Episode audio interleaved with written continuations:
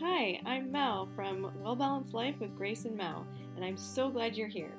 Well Balanced Life is a place to share stories and true feelings on living a life that includes special needs, a place where we will share tips and strategies with the hope to support and inspire you to keep going on those harder days. You aren't alone, and we don't ever want you to forget that. So, today's episode is a follow up to last week's episode that we did on meltdowns. We said that we would do follow up episodes that were specific to a symptom that causes the meltdown, and I promise you we will start there next week for sure. But today, I wanted to speak to you, the parent or caregiver, or even the teacher, IBI therapist, EA, anybody who spends one on one time with somebody who has meltdowns. I want to share some thoughts and perspectives on meltdowns and talk about our reactions and frustrations. And maybe we can offer some different ways to kind of think of those meltdowns that may help you in the moment of frustration. So, first off, meltdowns are hard, very hard. They are hard to watch, they are hard to listen to, they are hard to de escalate, they're hard to explain, they're hard to understand why they happen, how they happen, what we could have done to prevent them. There's so much that goes on with that. And especially when we're in public places that can be really, really tricky as well because, as we know, meltdowns don't just happen at home. But in saying that, I almost sounded like a liar at times when I would try and explain what was going on at home because they didn't see that at school. And they certainly didn't see the degree of the meltdowns at school as she was having at home. But I can talk a bit about why that might happen later on. I thought I would share a story with you um, just to kind of describe sort of what Gracie's meltdowns look like and there is definitely one that goes down in the books for sure. And honestly, I think, yeah, we definitely need Parent of the Year award for this one. I don't know what we were thinking, but we decided to do a family trip to Niagara Falls, one of the busiest places with large crowds and noises, and oh my god, the sensory overload. So, obviously, this was when she was younger, it was at the beginning of our journey. and we have learned a ton since then. And honestly, I think that was the stepping stone to every other family vacation that we took after that. They were always very, very planned out. I did my research beforehand, showed pictures, made stories. We were really prepared for any sort of family trip after this one because this was a doozy. But we had taken the kids to, we had gone someplace like Canada's Wonderland where you can get like a fast pass um, so we don't have to wait in line because at that point Gracie's like a toddler. Um, she might have been even four or five, but did not like to wait, like could not wait even five seconds. So we had the fast pass the one day, and then the next day we go to Niagara Falls, and I remember clearly waiting in line for the Sky Wheel, and she's having a fit because she doesn't understand why she has to wait because she didn't have to wait at all the day before. So that was lesson number one we made sure that even if it was five seconds, she had to learn how to wait. So we literally started off with waiting five seconds before she got on a ride, even if we did have the fast pass. Anyways, we move on to the next crazy thing on our list, which was the Maid of the Mist. And little did I know, both my kids, I have three children. Josh and Gracie are the same age. Emma's a couple years older we go on the Maid of the Mist and we just get herded onto this boat like a bunch of sardines. Gracie hates crowds, she hates loud noises, and she's either hyper or hyposensitive depending on what part of the day it is. And so lots of sensory stuff going on there. We get on the boat, we're all wearing those ponchos that they give you so you don't get wet. I mean, you do get wet, but it protects you as much as it can at least. And little did I realize both Josh and Grace you can just see the anxiety building up inside of them. The frowns start coming, the the dirty looks, the kind of whining, the squeezing in a little bit closer, and then it just is mayhem. They are screaming, starts off crying, goes to screaming. They both think that we're actually going to go through the falls. I had I that didn't even process with me. I hadn't even thought of that. But they both thought that we were going through the falls. Once they realized that we weren't going through the falls, I had one underneath of my poncho, one was in my arm, just straddling my neck, crying. As we turn around and the mist starts to kind of get lighter, and it's no longer raining on us. We pull up to the dock to get off, and we are herded like a bunch of cattle off the boat into a room that has multiple elevators to get up to the next floor so that we can get out onto the street. So we, unfortunately, we arrive right at the elevator doors when it's ready to go up. There's no more room, the door's closed, and that's where Gracie turned into the Hulk. Literally, the Hulk. she had such a big meltdown. She was so upset that she couldn't get on that elevator, that she had to wait again. She starts screaming at the top of her lungs. She's beet red. There is snot and spit coming out of her nose and her mouth. She's sweating. She's wet. She starts ripping this poncho off with both hands like the Hulk does. No joke, there were actually people taking pictures of her. My husband and I looked at each other with like we were dying inside. We either laugh or we were going to cry. And I think the laughter came out out of embarrassment. And then we finally get onto the elevator, crammed inside there, and then the doors open up to a gift shop. And not just any gift shop, but a gift shop that is full of glass shelving with glass items all over it. Now, when we pick Gracie up, she is like a rag doll, yet her arms and legs are flailing like crazy, and it was next to impossible to try to get her through these tiny little aisles out of the store. We finally did, but that's just one example of what life was like at times, and actually quite often. And that I don't want to scare anybody. Not all kids have meltdowns all the time. I know that some people have kids whose meltdowns were a hundred times worse than what I've just described. We're all different, and my wish for you is that you don't need to experience them a lot. But on a positive note, you sure do learn a lot with each one that happens. And especially when they're in public, the more and more you practice that, because you have to, the better you get at it, and the less you care what others think. So there is a bonus to just about everything. One thing that I really wanted to highlight is that no one person lashes out, becomes aggressive, has meltdowns for no reason. There's always a reason. And not gonna lie, I remember working with a student, and this student could go from zero to 100 in a nanosecond, and I would argue with the counselor and say, There's nothing, like, there is absolutely nothing that we can figure out. Obviously, there's something, I'm not denying that, but we could not figure it out. And I swear it was a thought that this person had. So we can't predict that. We can't guess. I mean, we can try and guess, but we're usually wrong. So somebody could be calm one minute, get a thought in their mind, and then just have a complete meltdown.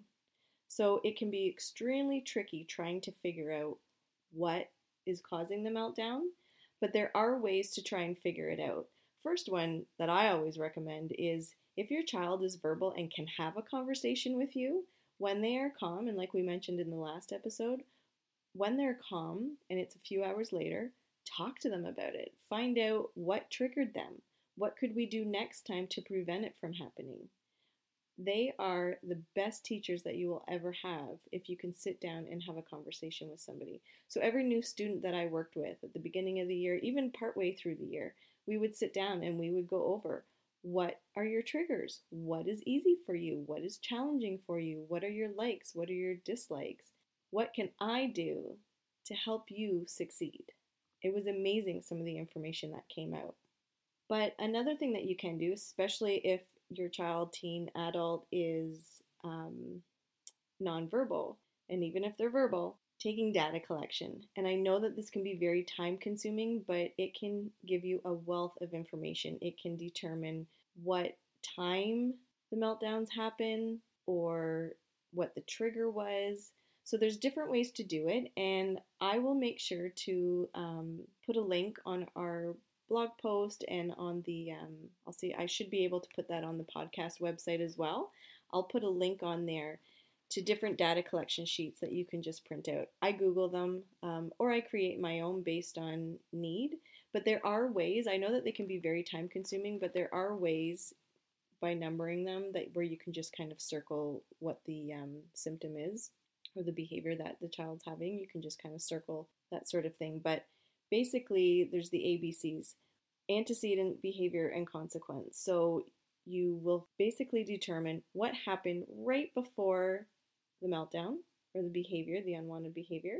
And then B stands for behavior. And then C is the consequence. So what happened right after? And that could be a positive thing as well. It can be a reward. Were they rewarded with something after? Did they get the attention they needed? Did they get the item that they were after? So there's a lot of different ways to determine what the cause is. And once we get to the root of the problem, it's so much easier to try to figure out how to prevent that from happening. And I've mentioned in the blog and I've mentioned probably in the podcast before how important it is to be proactive instead of reactive. So if we can set up the environment at home, at school, in the community, if we can set up the environment in a way that best supports our child, then it leaves room for us to be more patient and, and ready if something does end up happening that we can't control.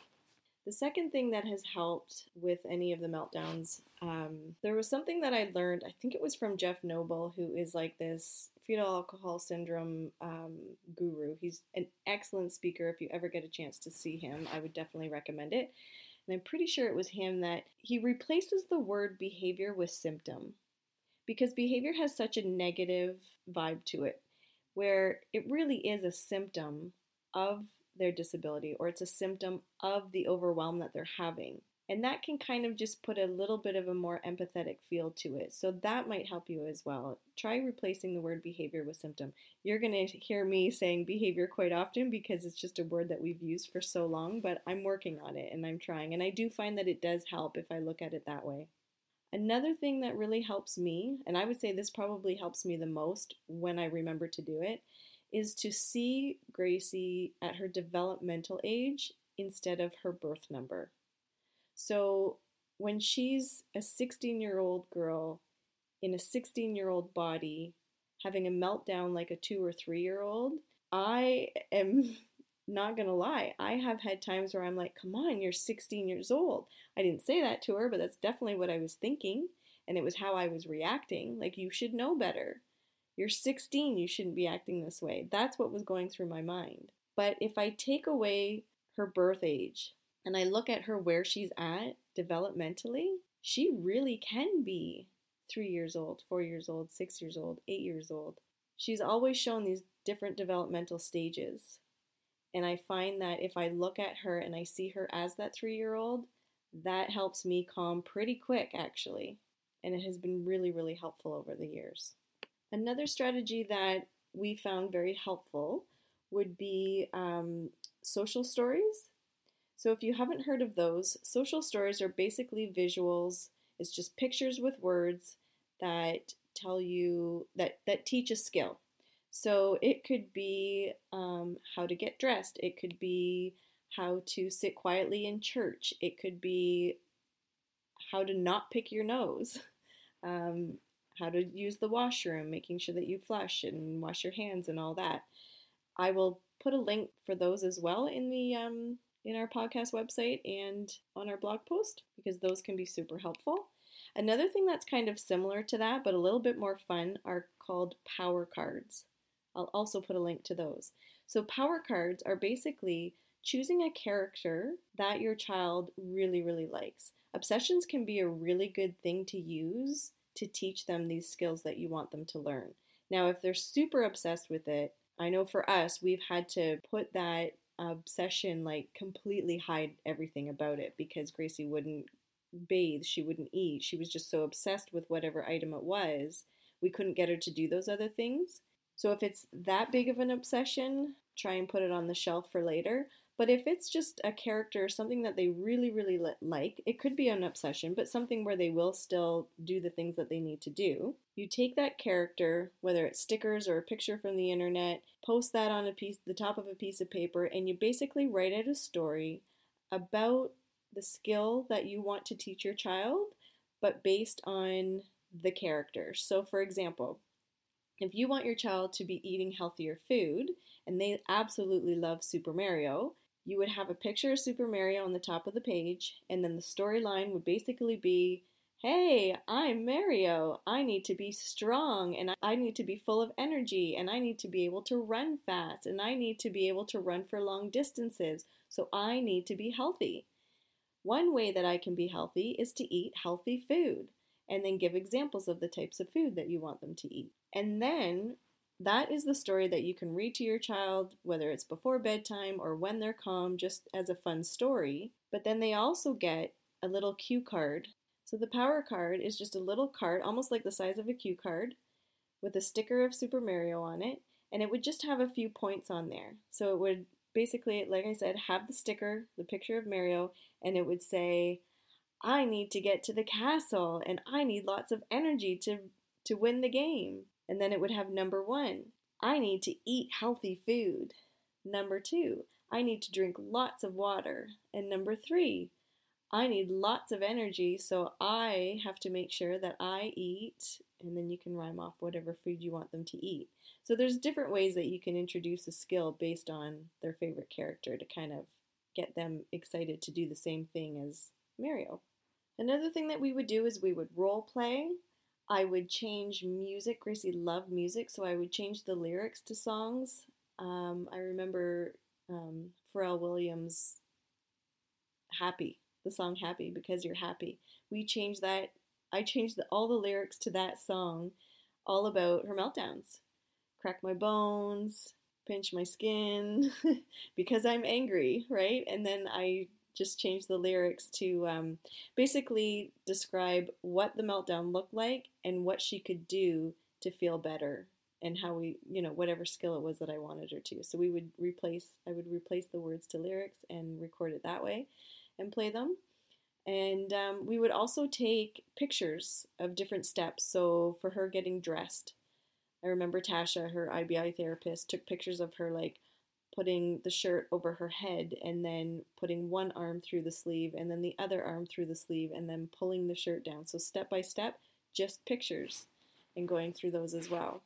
So, if you need them to, like I said, sit quietly at Mass, or if you want them to sit quietly at school, or, um, you know, the steps of going to the store, just kind of Basically, again, being proactive instead of reactive, we're teaching them how they need to walk safely in a store, walk safely in the grocery store, or sit in the cart. Um, just kind of planning and preparing before we actually do the activity so that they can succeed as best they can. And also, you're going to get a ton of advice from doctors and therapists and teachers and um, like speech pathologists and occupational therapists and physiotherapists and behavior therapists. You will get so much information and advice from all of these professionals, and it's excellent advice. It's all great, great information, and you will learn so much. The problem is when we have such a large team, like most of us do, it's a lot of information to take in. It's a lot of expectation to be able to do these things with your kids, and it's just almost impossible to fit it all in. So, one of the things that Aaron and I did, Aaron's my husband, we would take all that information and we would soak it up like a sponge, but we would only use the things or we would try different things out that we felt was a best the best fit for our family. And one of the things that I did come across was um, pivotal response training and it's with uh, the Koegels. They're both doctors, I believe. They're married, and pivotal response training is just um, it's such a great natural way of teaching because you're always teaching in your natural environment. It's natural consequences. It is to us that was the easiest form of therapy that we could do for her. Um, now Gracie did get IBI therapy 20 hours a week, which uh, that can be a whole other podcast as well. Um, so we were very grateful that we had that one on one time for her, for sure. Um, but when it was just us, we needed to do something that would fit with our family. So don't feel bad and don't feel like you're not a good parent if you can't keep up with all the advice and information that you're taking in. We're only human and we can only do so much. One of the things that I wanted to come back to from the beginning of the episode is when I had mentioned that Gracie's meltdowns often seemed more drastic or dramatic or explosive when she was at home, and sometimes the school didn't see that. So it was hard for them to understand what her needs were based on how she was presenting there versus at home. And one of the main reasons for that, I believe, is because we are our children's safe space. We are their safe person, they have been sitting in class all day trying to navigate the world that isn't built for them and isn't willing often to change for them. So they've been holding on to, um, you know, trying to be somebody they're not, or trying to fit in with other kids, trying to understand when they have really poor receptive skills, trying to understand what's being taught to them. So it only makes sense that by the time they get home, that's when they just feel safe enough to let it all out. It's really, it can really be explosive and it's just building up, building up, and building up. So that's another reason why, and it's not always easy, but that's another reason why it's important not to take things personal. If anything, try and look at it as they do love you and they do trust you and they see you as their safe person. So they feel comfortable enough to finally let it out. So, like I said, next week um, we'll be sure to pick one of the symptoms, um, whether that's about communication or sensory issues, um, wants and needs, just anything that could potentially trigger one of the that could potentially trigger those meltdowns and then we'll have some specific strategies for that. But today I just wanted to give you some general strategies of, you know, regardless of what the reason is, you can kind of give those a try or just try and change your mindset to kind of look at them in a different light. So I hope today's episode helped. I'm really glad you're here. We hope to see you next week. And don't forget, you're not alone.